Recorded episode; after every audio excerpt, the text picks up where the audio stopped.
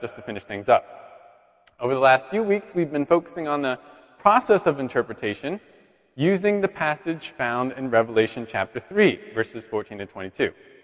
Today, we're going to discuss the process of application, false substitutes for application, and the application of our passage that we've been studying in Revelation.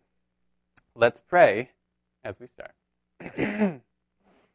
Holy Father, I pray that you would be speaking forth from your word today, that it would be something that grabs us, and Lord, that we might be able to think through the applications of the different passages that we encounter, not in a merely academic way, God, but in one that actually changes the way we act. And Lord, that allows us to um, recapture the joy that you've actually designed us for.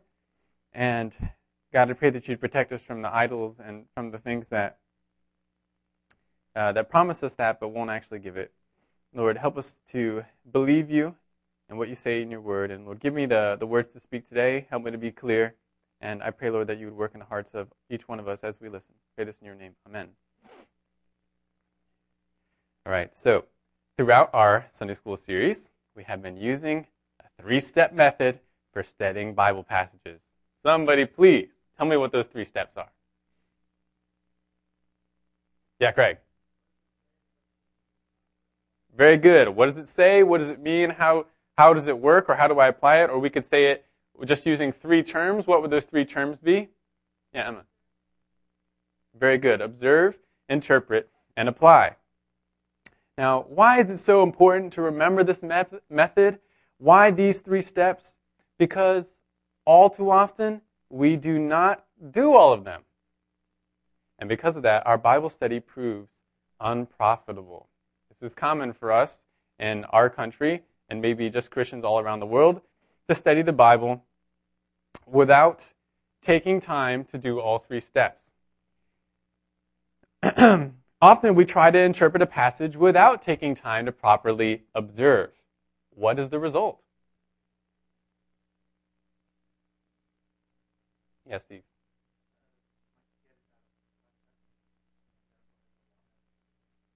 That's right you're going to come up with something that's inaccurate, incomplete, or just outright false because you don't have the whole passage in mind. Not just the context, but not taking time to actually observe the grammar and repetition and other parts of the passage. So, not taking time to observe, missing that first part of the step, is a serious problem. But that's not the only problem.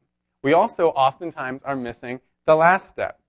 People not only neglect proper observation, they also take little to no time to think about application. And this is also a serious problem.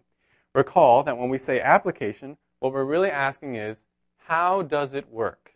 Not does it work, but how does it work? In other words, how does the principle I see in the passage work out in my life? How can I practice what the passage is exhorting me to do? Or how can I protect myself from the danger shown in this passage? We want to be answering questions along these lines. One of the amazing aspects of the Bible is that it is timeless in its application. It has an original historical context, which, as we have seen, is very important for us to recreate and understand. But we ought not to say, oh, well, that was then. The world is a very different place now, and so I can't actually use what the Bible is saying here. Or, this passage is written for someone else. It's not written for me. It's not relevant to me and my situation. Actually, the Bible and all its parts are written for us in mind, even us in America today in the 21st century. Yes, excuse me, my nose is a little uncooperative. Some parts may be more relevant to us, but all parts are relevant and deserve our application. Could we back up such a claim with the Bible itself? That every part of the Bible is relevant to us?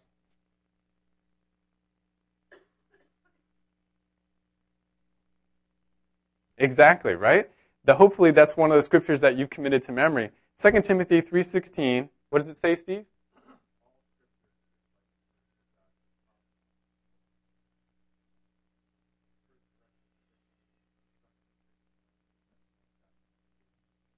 Very good. Very good. Yes. 2 Timothy 3:16. I'll just focus on the first part, which says all scripture is inspired by God and profitable. You might come to certain parts of the Bible and we talked about this earlier in the course. You say, "How could this be profitable to me?" But the Bible already tells us all of the Bible is profitable for you. or there's another verse that we sometimes reference, 1 Corinthians 10:11. Paul writes to the Corinthians and referring to people in the Old Testament and how God judged them for um, grumbling against him and for rebelling against him, he says, Paul writes, Now these things happened to them as an example, and they were written for our instruction, upon whom the end of the ages have come. We're part of that group too. We're also in the end of the ages. So the things in the Old Testament that Paul was referring to and the things in the New Testament were actually written for our instruction. And as we noted, even in our passage in Revelation, the last statement made by Jesus to the church of Laodicea is, He who has an ear, let him hear what the Spirit says to the churches. We're plural. And that's significant because that means even though there was a message to each individual church, they all had something that they could learn from the letters to the other churches. They had things that they could apply for things that were not directly spoken to them. So, yes, it is true we will not apply some scriptures in the same way that its original audience did. Many times we will, but sometimes we won't. Scriptures like the law of burnt offerings in the Old Testament, we're not going to be applying that in the same way. Or in the New Testament, admonitions about how to use the gift of languages in church, or wearing head coverings, or eating things sacrificed to idols. Still, all of these scriptures are very important for us, and they illustrate principles from God that we are to put into practice in our lives today. Let's look at one of the topics I just mentioned as an example of the application process. According to New Testament instruction, let me ask you, is it right for a believer to eat meat that had previously been offered up to idols in a worship service before being resold in the marketplace. Is it right for Christians to eat such meat? Yes, Shay.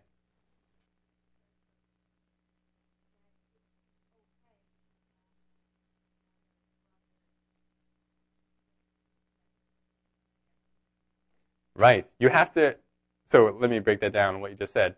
It is okay. It is right to eat that meat as long as you're giving thanks for it except if it would cause another brother to, to, as you said, be offended or to stumble. If it would cause him to violate his conscience. Now, there's some scriptures that are really relevant to this topic. The key instructions come from 1 Corinthians. So you can actually turn in your Bible to 1 Corinthians 8. I also will have the passage up here, but I don't know if all of you will be able to see it. But the New Testament instruction is that yes, you can eat meat that's been sacrificed to idols. An idol is nothing. However, you cannot if it will violate your conscience or cause someone else to violate his conscience. 1 Corinthians 8, 7 to 13. That's the left passage up here on the screen. I'll read it to you. This is what Paul writes to the Corinthians. He says, However, not all men have this knowledge, this knowledge that idols don't really mean anything. But some, being accustomed to the idol until now, eat food as if it were sacrificed to an idol, and their conscience, being weak, is defiled. But food will not commend us to God. We are neither the worse if we do not eat, nor the better if we do eat. But take care that this liberty of yours does not somehow become a stumbling block to the weak. For if someone sees you, who have knowledge, dining in an idol's temple, will not his conscience, if he is weak, be strengthened to eat things sacrificed to idols? For through your knowledge, he who is weak is ruined. The brother for whose sake Christ died. And so, by sinning against the brethren and wounding their conscience when it is weak, you sin against Christ. Therefore, if food causes my brother to stumble, I will never eat meat again, so that I will not cause my brother to stumble. There's another passage that says more about this. 1 Corinthians 10, so you can just jump a chapter or two. I want to read this one as well. Gives us a little bit more insight into what we're talking about. 1 Corinthians 10, verses 23 to 30. Paul says more. All things are lawful, but not all things are profitable. All things are lawful, but not all things edify. Let no one seek his own good, but that of his neighbor. Eat anything that is sold in the meat market without asking questions for conscience sake. For the earth is the Lord and all uh, is the Lord's and all it contains. If one of the unbelievers invites you and you want to go, eat anything that is set before you without asking questions for conscience sake. But if anyone says to you, This is meat sacrificed to idols, do not eat it, for the sake of the one who informed you and for conscience sake. I mean, not your own conscience, but the other man's. For why is my freedom judged by another's conscience? If I partake with thankfulness, why am I slandered concerning that for which I give thanks? So hopefully in these verses you're seeing the concept. It's not that someone else's conscience can dictate what you do in your life, but that when someone has a weaker conscience, that you are showing sensitivity to him when it comes to eating food sacrificed to idols. However, unless you have some polytheistic friends who really want to serve you up some idol meat, you probably will not be able to apply this verse directly. However, hopefully you notice that there are principles evident in this exhortation which can and must be applied in your lives. I ask you, what principles? What principles do we see here in these passages about eating food offered to idols do we want to take note of even for our own lives? Yeah.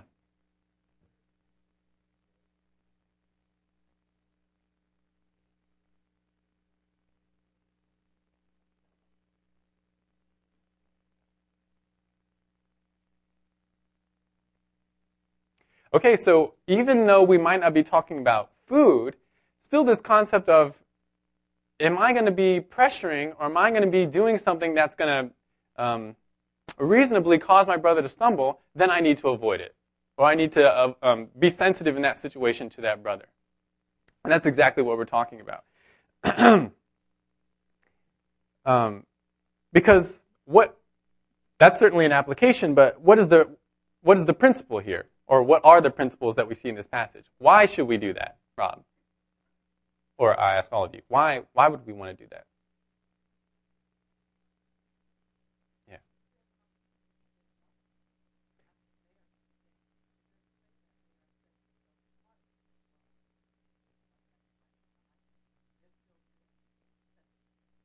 Mm.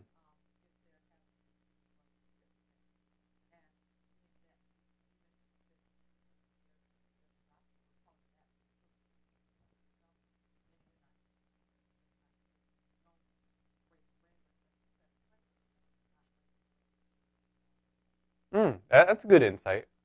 It's a little bit uh, different than the main topic we're talking about, but certainly that is true. If we didn't have this concept here, that would create some sort of uh, disconnect between, well, how am I going to be witnessing to unbelievers when I have this situation and, and I've got some people, some of my Christian brethren who feel this way. So yeah, this instruction is relevant for the principle of we want to be a witness to those that don't know the Lord. But what are we trying to protect most of all here in this passage? Or the principle. What is the principle that we see here? Yeah, Shay.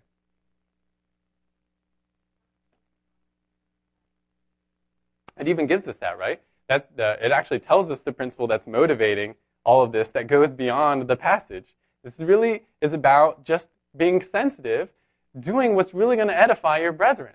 And here is going to be protecting what? What's one way that you can edify your brethren according to these passages? In order to protect what? What would he be violating that would cause him to stumble? His conscience, right? And why is this such a big deal? Why, is this, why does it matter so much that you don't cause your brother or you don't cause yourself to violate your conscience?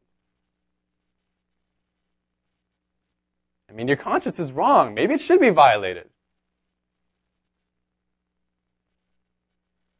Does the passage show us anything about consciences? Or I'll, ask you this. According to these passages, 1 Corinthians 8, 7 to 13, and 1 Corinthians 10, 23, well, sorry, that should be 23 to 30. What will happen to your brother if he violates your conscience? Emma. Yes, that's pretty strong language, right? If we go back to uh, the first passage, it says in verse 11, 1 Corinthians 8 11, For through your knowledge, he who is weak is ruined. Just because you encouraged him to violate his conscience. And if you want to understand how that works practically, I, I think we can follow it. That once he violates his conscience there, well, suddenly everything comes up, everything is up for um, argument in his mind. Well, why follow that? I mean, I violated this, so why does it matter if I keep this other rule or this other thing that I said I was supposed to keep? If you've ever violated your own conscience, you know this to be the case. It's a very, very, very terrible place to be, very dangerous. And so he, he says, even in this passage, it's so important that you don't violate your conscience or someone else's because it would ruin him. So, even in these cases where he believes something that isn't true, not necessary to do in the Bible, don't pressure him. Don't put him into a situation where he's going to be encouraged by you to violate his conscience. Does that mean you can't talk to him about that or you can't instruct him out of those erroneous beliefs? No, it doesn't mean you can't do that. But it does mean that you want to be really sensitive and you want to make sure that you don't cause him to violate his conscience. Clearly, there is a limit to this idea. It's not that we are going to be bound by every legalistic thought by every Christian. Some, uh, just to show you this, some Jews felt that it was wrong to eat with Gentile Christians. We see this actually mentioned by Paul, I think, in Galatians. But he said, I'm not going to just show deference to them. This is a serious error. It needs to be confronted, even publicly. And he confronts Peter, Paul confronts Peter about withdrawing from the Gentile Christian brethren just for the sake of not offending some others. He says this is wrong. So there is a nuance to this principle. There is a nuance to this principle that we don't have time to fully explore this morning.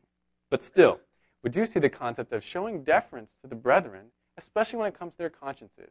Because their consciences, even if somewhat erroneous, or even if holding to things that aren't required in the Bible, it's very important that they do not violate their consciences.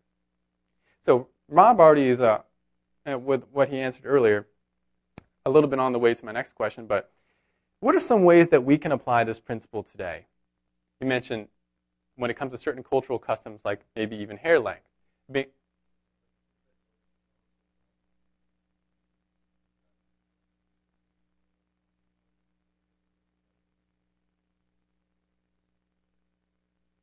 Okay, can let's brainstorm together a little bit what are some other areas or what are some ways that we can see this principle playing out in our own day?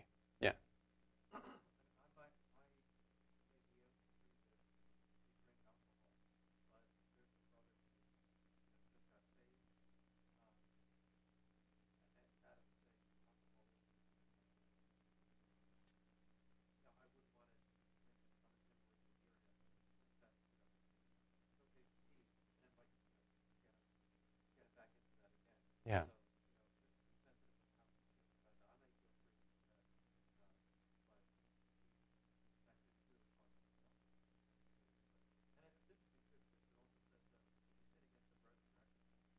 Yeah. Yeah,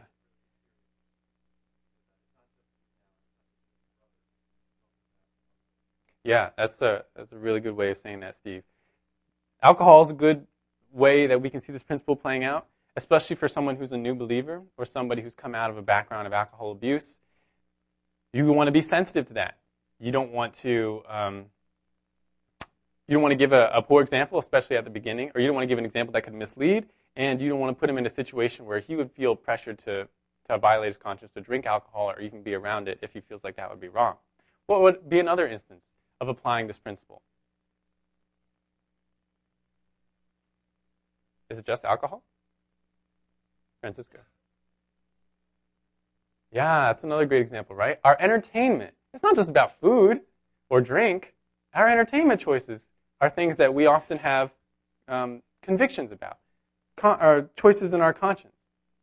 For instance, if, if you want to do a movie night and you have some believing friends, you have some unbelieving friends, or maybe just have believing friends who are over, and you say, oh, what movie we want to watch? and someone says, "Oh, I really want to watch this R-rated movie. I really want to watch Django Unchained, or I want to really really want to watch this one movie," and then one of your friends says, "Oh, well, I, I don't I don't watch R-rated movies.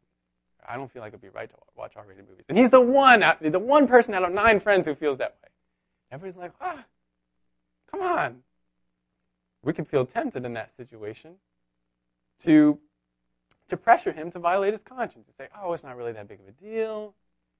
You're, everybody else wants to watch it. God says, no, no. You instead are going to show love to your brother. Find a different movie to watch. Or if everybody else is set on watching that movie, do something else with him. Don't let him just be by himself, not experiencing the love of the rest of the brethren. Stand with him. Encourage him in his conscience. what are some other examples? So we've looked at alcohol, some uh, a food and drink choice today, entertainment,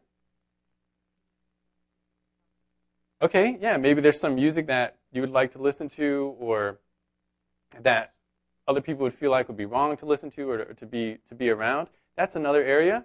What else?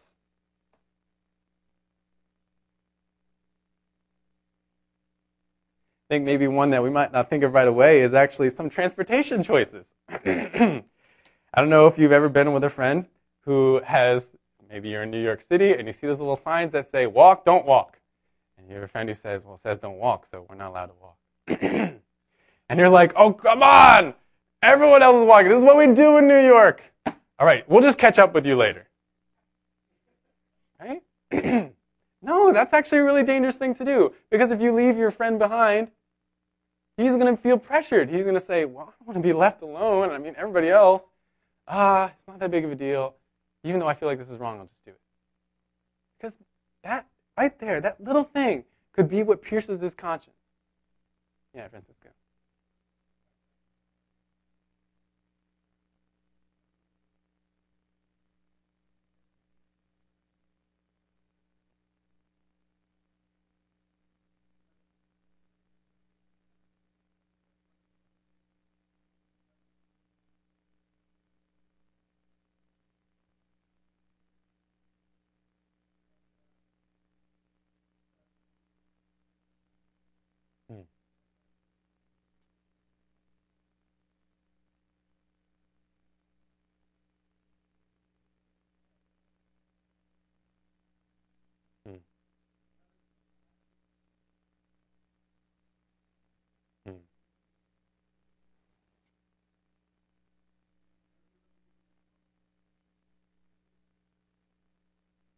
Mm.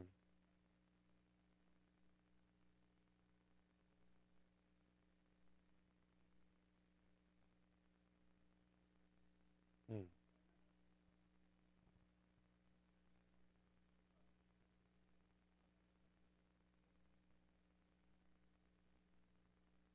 Yeah, yeah, that's a that's a really valuable valuable um, example of what we're talking about. Thanks for sharing that.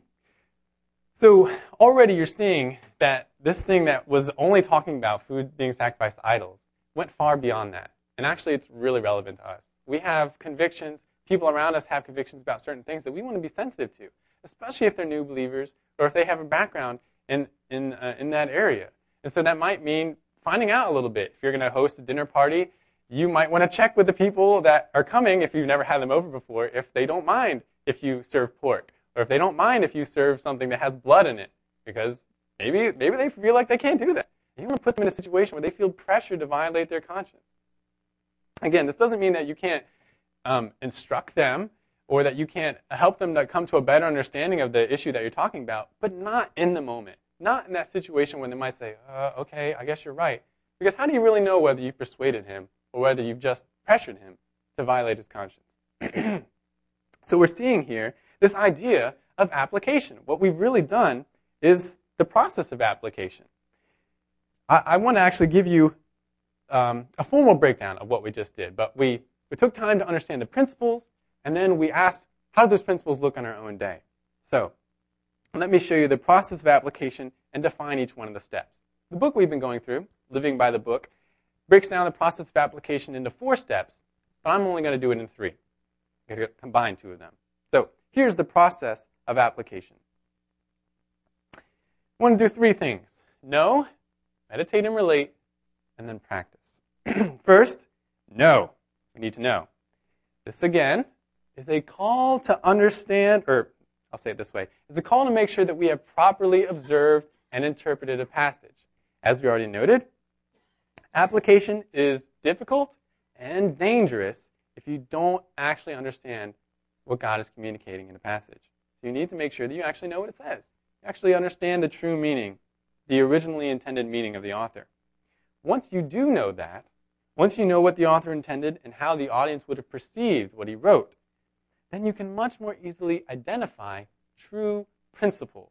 The principles that God was communicating in that biblical writing that go beyond even that specific situation. We need to understand the principles in the passage if we're going to be able to apply those principles in our own lives. Now, if the term principle seems a little bit unclear to you, just think of it like the moral of a story. What can we learn from the passage about how we ought to live? You should be able to identify that once you've diligently and deeply studied the text. What is the true idea expressed about reality or about how I ought to live or not live according to God? In our example of food being sacrificed to idols, we did see more than one principle, but they all come from a, a true interpretation that violating a person's conscience is dangerous and to be actively avoided, and that God has called us to give up our rights or freedoms in order to love our brothers, especially to protect their consciences. So once we see the principles in the passage, we then go on to the next step. And the next step requires time. Just like with observations, application takes time. The second thing we need to do is meditate and relate. Two things happening at the same time, but they're really interconnected. This is why I combine them. When I say meditate, I don't mean the mystical type of meditation, the Om, or anything like that. What does it mean to meditate on something? Sometimes in our songs that we sing here in church. What do you mean go over?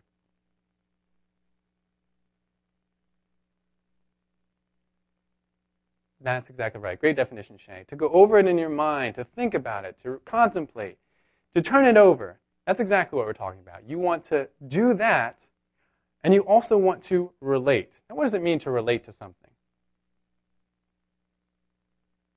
Yeah, Emma. That's right. A connection to yourself. Just like when we say the phrase, oh, I can relate to that. I have something in my life that connects with what you just said we want to do the same thing. We identify the principles in the no step, and then we think about them and ask, how do these connect into my own life? We meditate and relate on the principles of the passage. Again, this step gets easier the better we understand the passage. when we can really recapture the historical situation, we realize really how similar to it we really are, how similar to it we really are. Just like the people in the Bible, we see the need for that principle and how we can apply it much more easily. When doing this step, be careful to consider all aspects of your life, every area of your life, because God's principles are very far reaching. As we saw, something about food being sacrificed to idols can impact you in the way that not only that you eat and drink, but also in the way that you enjoy your leisure time, or the way that you get around, or your relationships with other people. In the same way, when you encounter principles from the passage, you want to ask yourself, how does this impact my friends and family and my relationships with them? How does it impact my job, the way I shop, the service I do for the church, the way I seek leisure, my sex life, my driving habits? God's word reaches into every area, and we want it to go to those places. Ask how the principles affect every area. But this is not something that you'll see right away. It's not like you can take 15 minutes necessarily and just be like, okay, I've come up with all the applications of this passage. Probably never exhaust all the applications. Even though there's one true meaning, there, of course, are many, many applications. But you won't even begin to scratch the surface unless you take time. You've got to take time to think about it. Often, I find that when I'm arrested by a certain principle from the Bible, based on study or by the instruction of the Word, it's only after I've thought about it for maybe a week that I begin to say, oh, wow, I now see a much fuller application. But even then, there are weeks after that where I'll say, whoa, there's another thing I didn't even consider about that principle, another way that I can apply it. meditating on a passage can be something that you do by yourself in seclusion and some specifically set aside time, but can also be just throughout your day when you're waiting for certain things like getting your gas pumped at the gas station or waiting to pick up the kids from school. Or it could be something that you actually do with other people. Discussing what you've learned from the Bible is actually a great way to meditate on it. Not only does it help others meditate, but based on your discussion, you now have new things to think about in relation to that passage. We took time to meditate and relate together, even discuss, on principles regarding food sacrificed to idols. And we saw that indeed it has many applications in our own time. This is what we want to do in the second step of the application process. Questions so far, these first two steps? Or comments?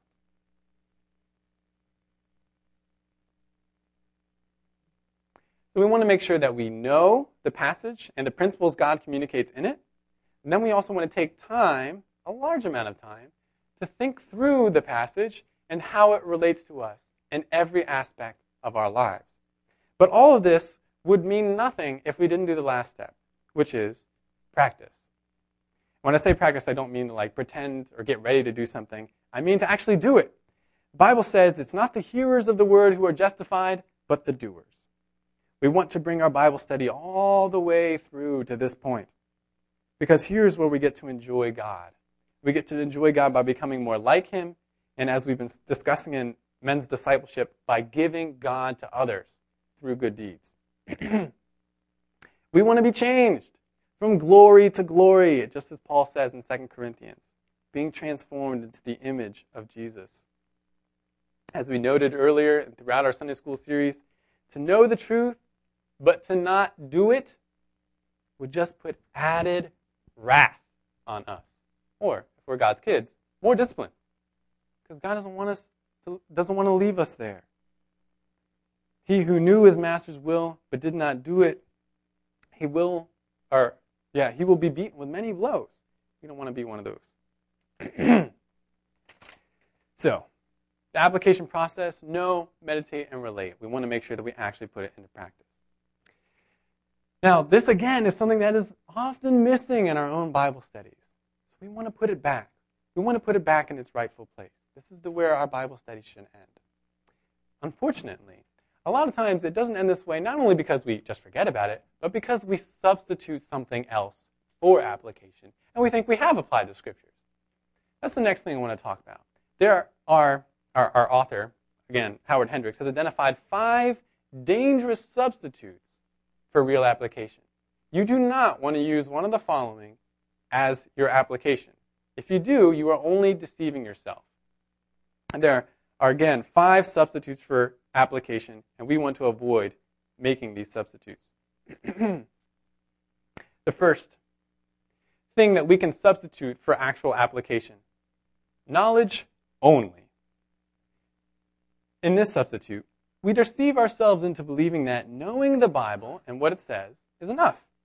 We're excited to learn about the Bible. We want to have a great understanding of doctrine, but we never actually put it into practice. This is actually an even more dangerous situation than not knowing the Bible, as we just talked about. This application calls into question whether we really learned what the passage says in the first place.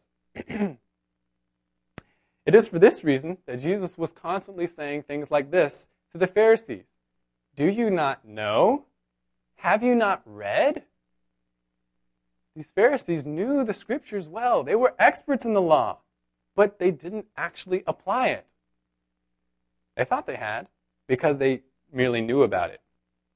Beware, knowing what the Bible says does not count as application. Second, another substitute for application is superficial obedience superficial obedience. Here, there is some attempt to apply God's word, but it's not real because the application is only in areas or situations where it's easy to apply the word. For example, we might pat ourselves in the back for obeying God's command to love our neighbors as ourselves because we did something really kind for one of our good friends. But at the same time, we don't pay any attention to our continued hatred towards a difficult family member. can we truly say we've applied God's word? Can we truly say that we have loved our neighbor in that instance?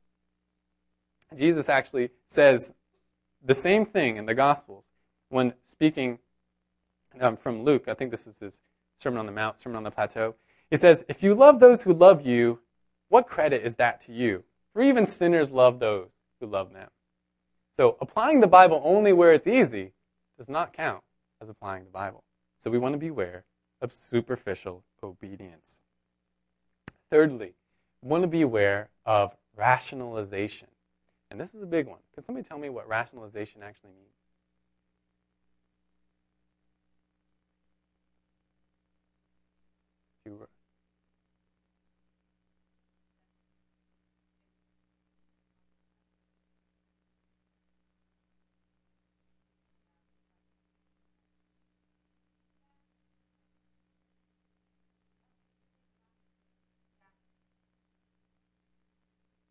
Very good. That's an excellent explanation, uh, Beth. When we rationalize, we're coming up with an explanation or almost arguing against something. And when it comes to the Bible and application, rationalization is not something we want to do because we're trying to avoid application by some sort of faulty argument. We really want to be aware of this. we try to justify ourselves for not obeying God's principles. For example, it's common for people to underreport the taxes that they owe to the government. Perhaps you've, been, you've experienced this temptation yourself. I was aghast when I discovered on my state tax return that New Jersey has something called a use tax. Does anybody know what that is? Eric, can you tell me what that is?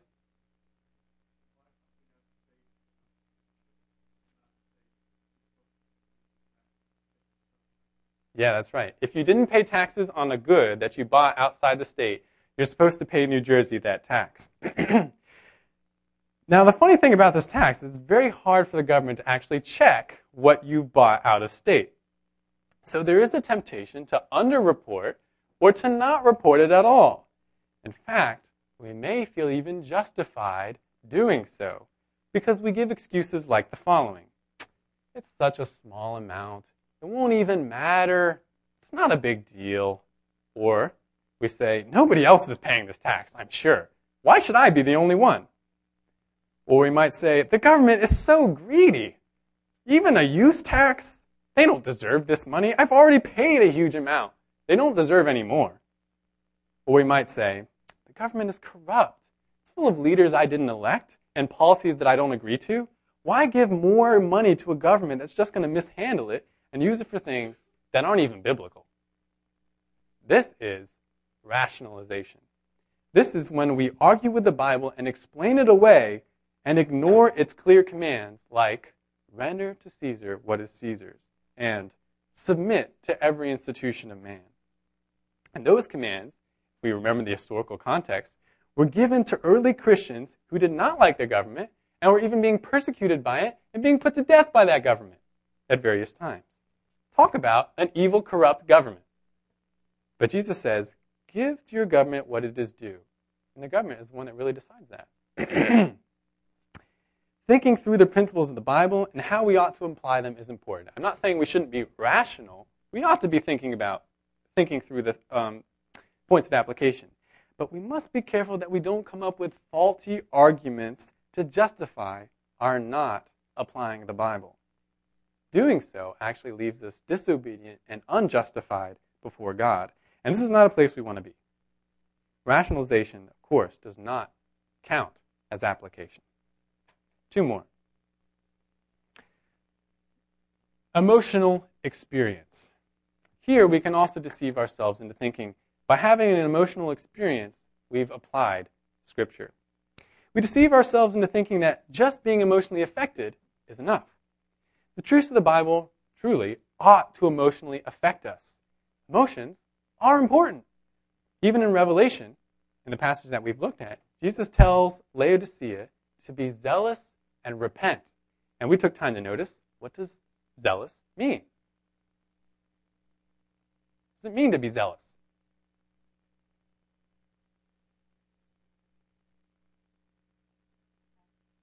Yeah, it has a lot of emotion to it, right?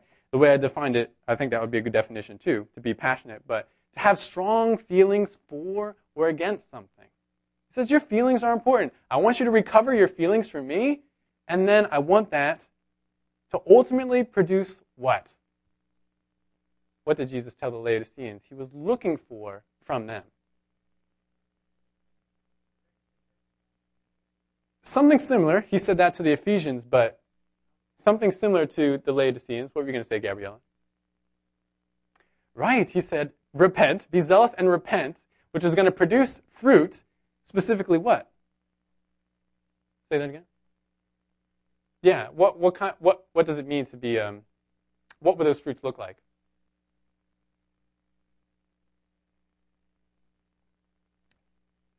Yeah, so humility and um, I heard something else over here.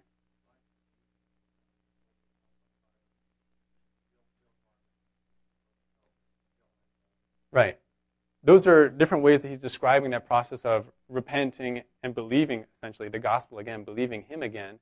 But Remember, what was the first thing that he identified as being problematic with the church?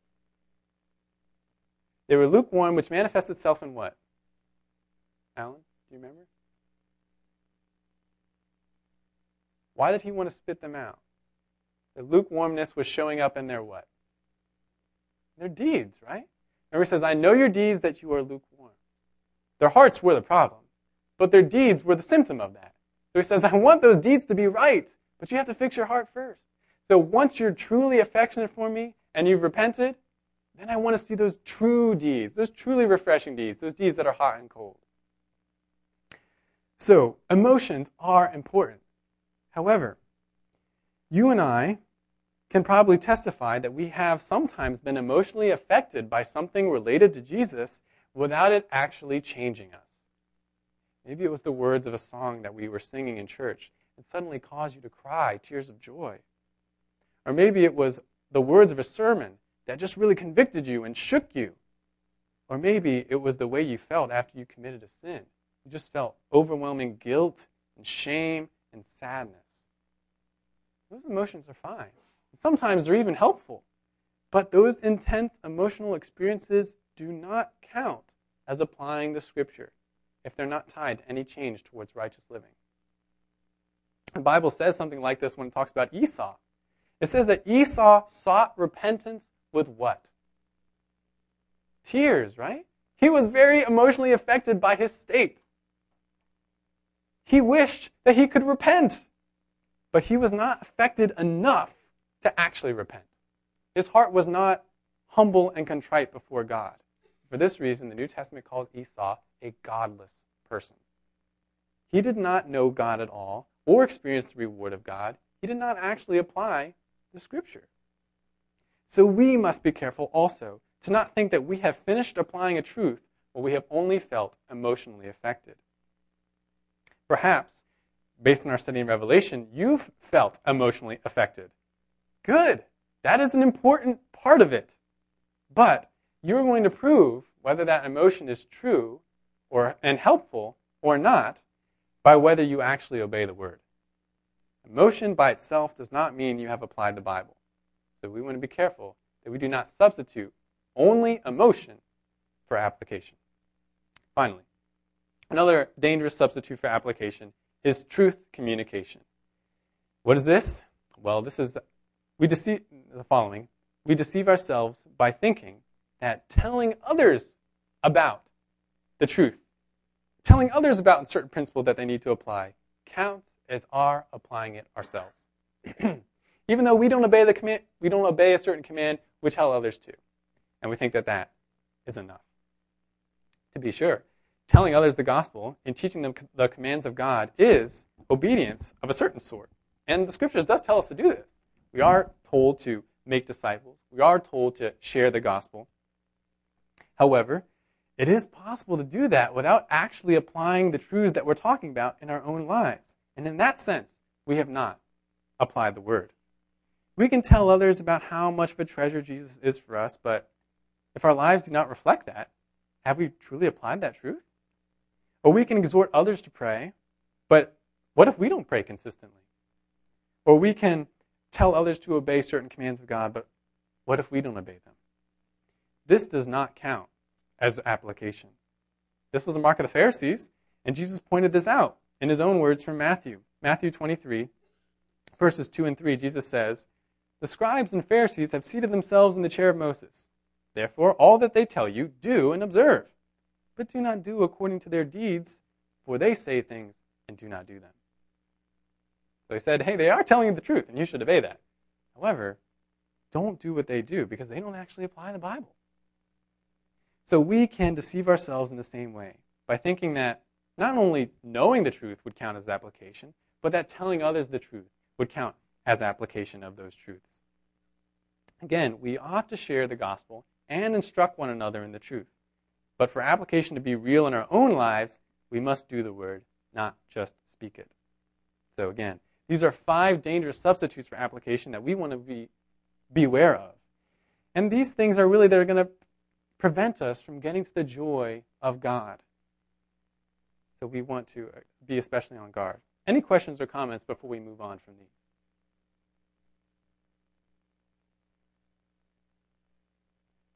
Yeah, Steve.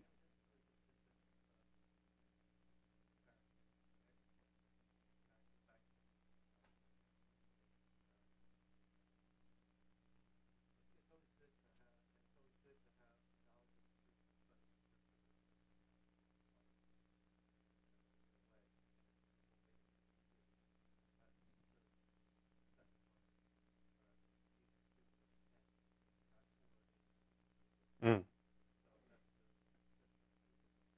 Yeah. I think that's one of the reasons why, and that's a great point, Steve. Um, the Pharisees do embody a lot of these errors. I think that's one of the reasons why the Bible talks about deeds so much. You know, you might say, "Wow, it's the gospel by faith. It's, you know, faith alone, grace alone." And yes, that's totally true. But God really wants to emphasize, well, how are you actually going to know that that's real? How are you going to actually show that uh, that you have these things truly inside you, these real emotions, these real beliefs? That's through your works It's through what you actually do on the outside, through what, what can be seen many times. Any other comments or questions?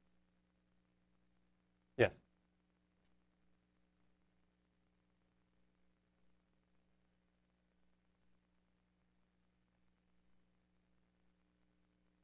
Hmm.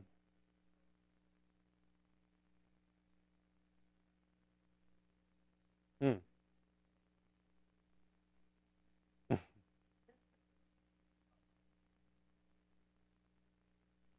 Mm. Mm.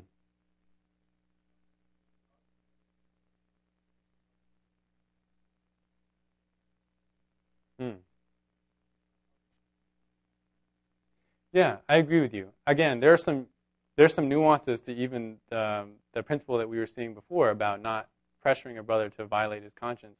Just kind of like with rationalization here, we can. It might be hard to tell the difference between actually biblically showing that you don't have to obey a certain command and someone accusing you of rationalizing. You say, oh, why aren't you obeying the Sabbath? Are you just rationalizing the scripture? Are you just trying to explain away the, the command to obey the Sabbath? They say, ah, no, not really. The same thing, same thing with what you're talking about, um, Bill, when it comes to issues of conscience. There are certain things that are really good to hold to. And people might say, oh, that's just a conscience issue. Uh, maybe it's not. And I think sometimes we, we assume that it is. It's a good point. Any other questions or comments? These are really good. So we've looked at the process of application, and we've also looked at dangerous substitutes for application. I'd like to take the last part of our time to think about and discuss the application of the passage in Revelation that we've been studying. So if you could turn your Bibles over to Revelation 3 once again. Revelation 3, 14 to 22. I'll read this passage one more time, and then I'll go with, or I'll ask you to help me go through the process of application using this passage. So Revelation 3, verses 14 to 22. Hopefully, you remember the things that we've learned, that we've discussed in this passage from our walking through the process of interpretation. So here's verse 14 of Revelation 3. To the angel of the church in Laodicea, write The Amen, the faithful and true witness, the beginning of the creation of God, says this I know your deeds, that you are neither cold nor hot. I wish that you were cold or hot. So because you are lukewarm and neither hot nor cold, I will spit you out of my mouth. Because you say, I am rich and have become wealthy and have need of nothing, and you do not know that you are wretched and miserable, and poor and blind and naked, I advise you to buy from me gold refined by fire, so that you may become rich, and white garments, that you may clothe yourself, and that the shame of your nakedness will not be revealed, and eye salve to anoint your eyes, so that you may see. Those whom I love, I reprove and discipline. Therefore, be zealous and repent. Behold, I stand at the door and knock. If anyone hears my voice and opens the door, I will come into him and will dine with him, and he with me. He who overcomes, I will grant to him to sit down with me on my throne, as I also overcame and sat down with my Father on his throne. He who has an ear, let him hear what the Spirit says to the churches. Okay, let's go back to the process of application. What was the first step again? What's the first thing we want to make sure we do when it comes to applying the Bible?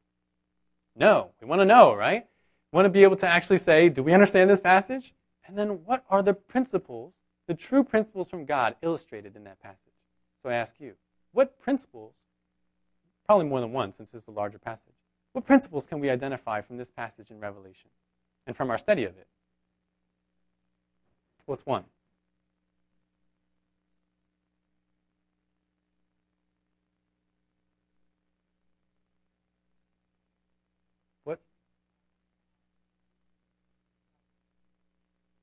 Can you explain that a little bit more?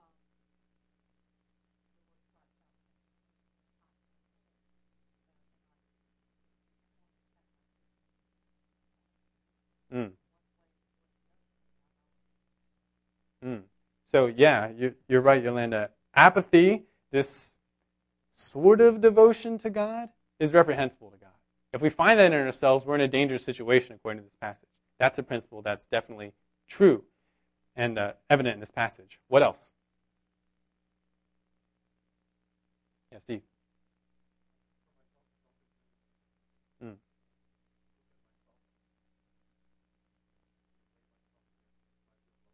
Mm. Yeah, we do see the danger of not really knowing what you are, right? and we can go a little bit too far in self examination and we stop looking at Christ. That's to be noted. But making sure that we don't have a false view of ourselves that's another thing that we see here in this passage.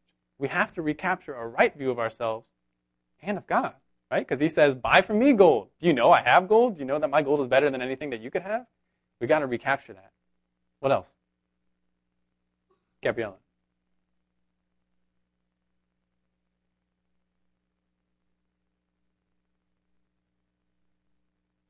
Okay. Yeah, we're not only seeing a principle from the substance of this passage, but even a principle from how we studied it that when you look at something written to Laodicea, it was really enlightening to actually know a little bit about the historical background. So that's a principle that we would want to take in other passages. Is that what you mean? Yeah. Right. Yeah, good. What's another principle?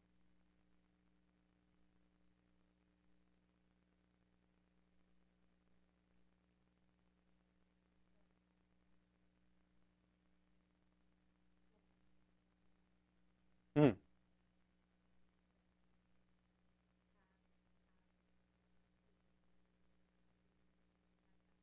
Yeah. Yeah. I think really what this passage comes down to is really that basic concept, right? What Shay was sharing. That your treasure must be Christ. It cannot be things in the world. Because this is what happens when it is. You become very vulnerable to God's judgment. These people thought they had no needs because they were very rich, they had abundant prosperity, but Jesus says, You, have, you are now looking to that instead of me. You must repent. To summarize some of these principles, I'll say this some things that we want to remember that go beyond this passage. Half hearted deeds and hearts are repulsive to God. Divided hearts come because are, there is idolatry present. It is very dangerous and reprehensible to God to idolize the blessings He gives you instead of God Himself, instead of worshiping God Himself. Such a heart and deeds situation requires repentance in order to escape God's wrath. Repentance will come through, as was mentioned, a rediscovery or a discovery for the first time of who Jesus actually is the supreme ruler and treasure worthy of all our affection. if we repent in this way, we will be rewarded. Remember, he promises reward. But what is the reward? Himself. Intimacy with him. So there, these are part of the true and excellent principles put on display in this passage. But we want to go to the second step, again, of the application process. Not just know, but we also want to take time to, what was the second one? Meditate and relate. Yes, we want to meditate and relate it to ourselves. So we don't have too much time left, but let's start doing this. What are, how are these principles relevant to us in our own day? How can we apply these principles? I ask you. Is this relevant? How?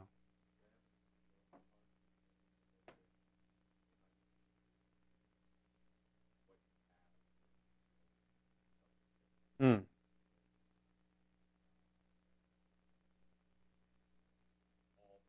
Mm.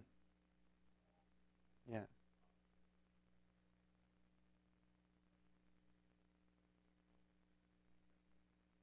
Yeah.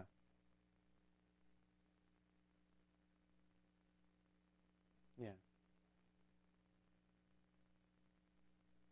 That's right. We have to ask ourselves the same questions that Jesus was prompting the Laodiceans to ask. And I feel like this is especially important for us as Americans, right? Because there are probably no richer group of Christians on the whole earth. We practically are the church of Laodicea, or we could be.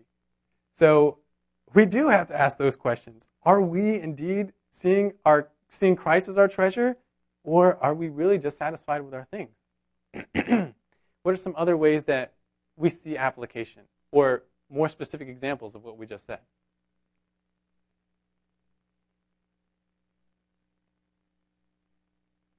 Amen.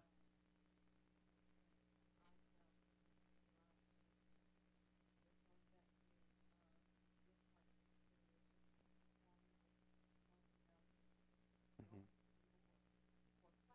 Mm.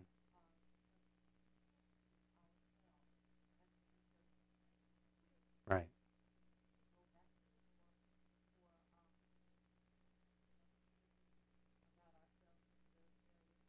Yeah.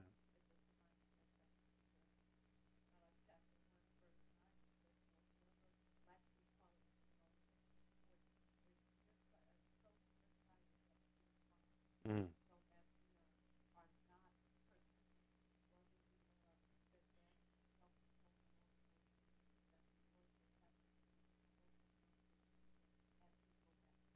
Yeah. Yeah. That's a great that's great insight, Yolanda.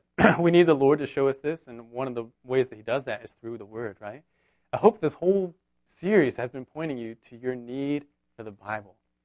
And um, that's not the only way, of course, that he, he is communicating to us. He also uses the brethren to tell us the truth in the Bible and the instruction of the, of the Word through preaching and things like that. But we need the Word.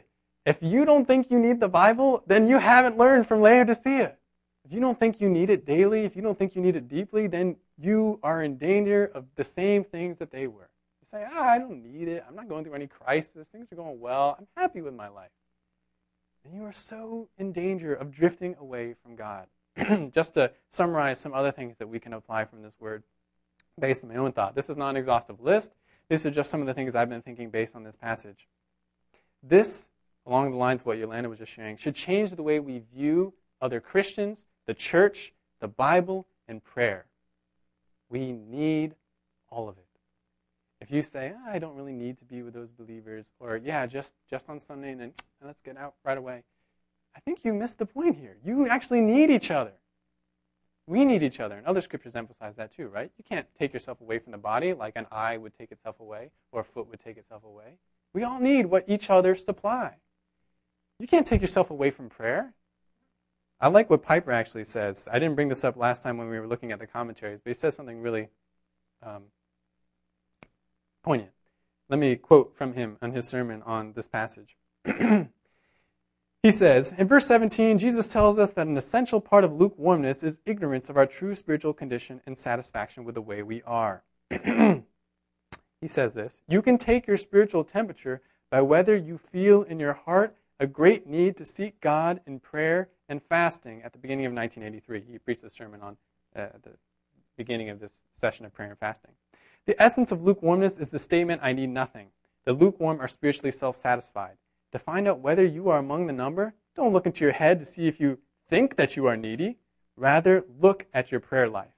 It doesn't matter what we think in our head. The test of whether we are in bondage to spiritual self satisfaction is, is how earnest and how frequent and how extended our prayers for change are. Do you seek the Lord earnestly and often in secret for deeper knowledge of Christ, for greater earnestness in prayer, for more boldness in witness, for sweeter joy in the Holy Spirit, for deeper sorrow for sin, for warmer compassion for the lost, for some divine power to love? Or is the coolness and perfunctoriness of your prayer life exhibit A, that you are spiritually self satisfied and lukewarm? Hmm. So I thought that was really good. This should also change the way we, just briefly, it should change the way we view good works. We should be looking to do good deeds and enjoy them, not grudgingly. So when somebody asks you to serve in the church or if there's an opportunity to serve in the church, you should be excited to do that if you understand what Jesus wanted Laodicea to see you to understand. This should change the way we view prosperity in our possessions. We ought not to be satisfied in, in the different things of the world, even things that are fine and good, like games, books, movies, sex, alcohol, theater, performances, new clothes, power tools, getting in shape. Those things are all fine. But are you looking to them for your joy? Do we think that if we can only get a certain thing, that would bring us our happiness? Maybe we're not like Laodicea. We feel like we're poor. But if we can only get that thing, ah, then we'd be rich. That new job, that girlfriend, getting married, losing 20 pounds, $10,000 more in the bank, PS4, a new apartment, traveling, winning fantasy football. Do we believe that that is the thing? That is the thing that will allow us to arrive? Ah, we've missed the exhortation then because we're, we're trusting in something else as our treasure. It should change the way we view affliction and trials. God making you poor in your circumstances is a great mercy. Because if He didn't, you wouldn't go to Him. Isn't that what He's showing us? Those whom I love, I reprove and discipline. So you can think about your specific trials or hardships. And I know the Bible says, rejoice in your rejoice in your trials, rejoice in your hardships, but allow this to be a new reason for you to do so. Because if he didn't give you that, you probably wouldn't want to be satisfied in him. Finally, this should change the way we view a little bit evangelizing unbelievers. We sometimes think erroneously that, oh man, their lives must be so depressed. I don't know how they get through the day. They don't have God. Oh, they don't feel that way. They feel, at least here in America, they feel pretty good.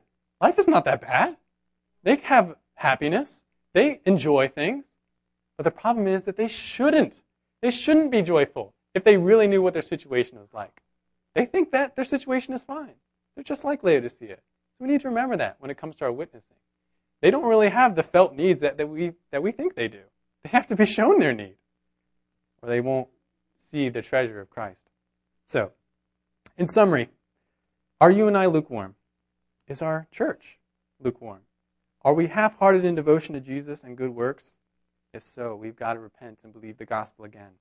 Committing to no longer live in an idolatrous way with our possessions. By God's Spirit, making the changes that we need in our lives so that we don't fall back into idolatry. My wife Emma found a great verse that goes along with uh, what we've been talking about in Revelation. This is Isaiah 55, verses 1 to 3. Good, good way to close. Jesus, God, says, Ho, Everyone who thirsts, come to the waters. And you who have no money, come, buy and eat. Come buy wine and milk without money and without cost. Why do you spend money for what is not bread, and your wages for what does not satisfy? Listen carefully to me, and eat what is good, and delight yourself in abundance. Incline your ear and come to me. Listen that you may live, and I will make an everlasting covenant with you according to the faithful mercies shown to David. Of course, the last part of the application, or application process is practice. So I pray that God, by His merciful help, would allow us to put what we've talked about today into practice in our lives. That you'll continue to meditate on this and relate it to all the different areas of your lives. Next week, our final lesson, we'll look at errors to avoid in interpretation as well as take a brief look at some of the most commonly misinterpreted passages. Let's pray as we close. Holy Father, thank you so much for this day. Thank you for your exhortation. God, we fall short so much in treasuring you and in uh, showing our dependence to you. Lord, help us to really grasp what, we're, what we see here that we need you. We need you in our poverty. We need you in our prosperity. We need you even when we're in neither of those places. We need you, God, truly every hour, just as the hymn says. So, God, I pray that our prayer life, the way we come to the scriptures, and the way that we pursue good deeds would all show that we're really uh, understanding and applying what you say in the Word. Lord, bless the rest of the service today. Amen.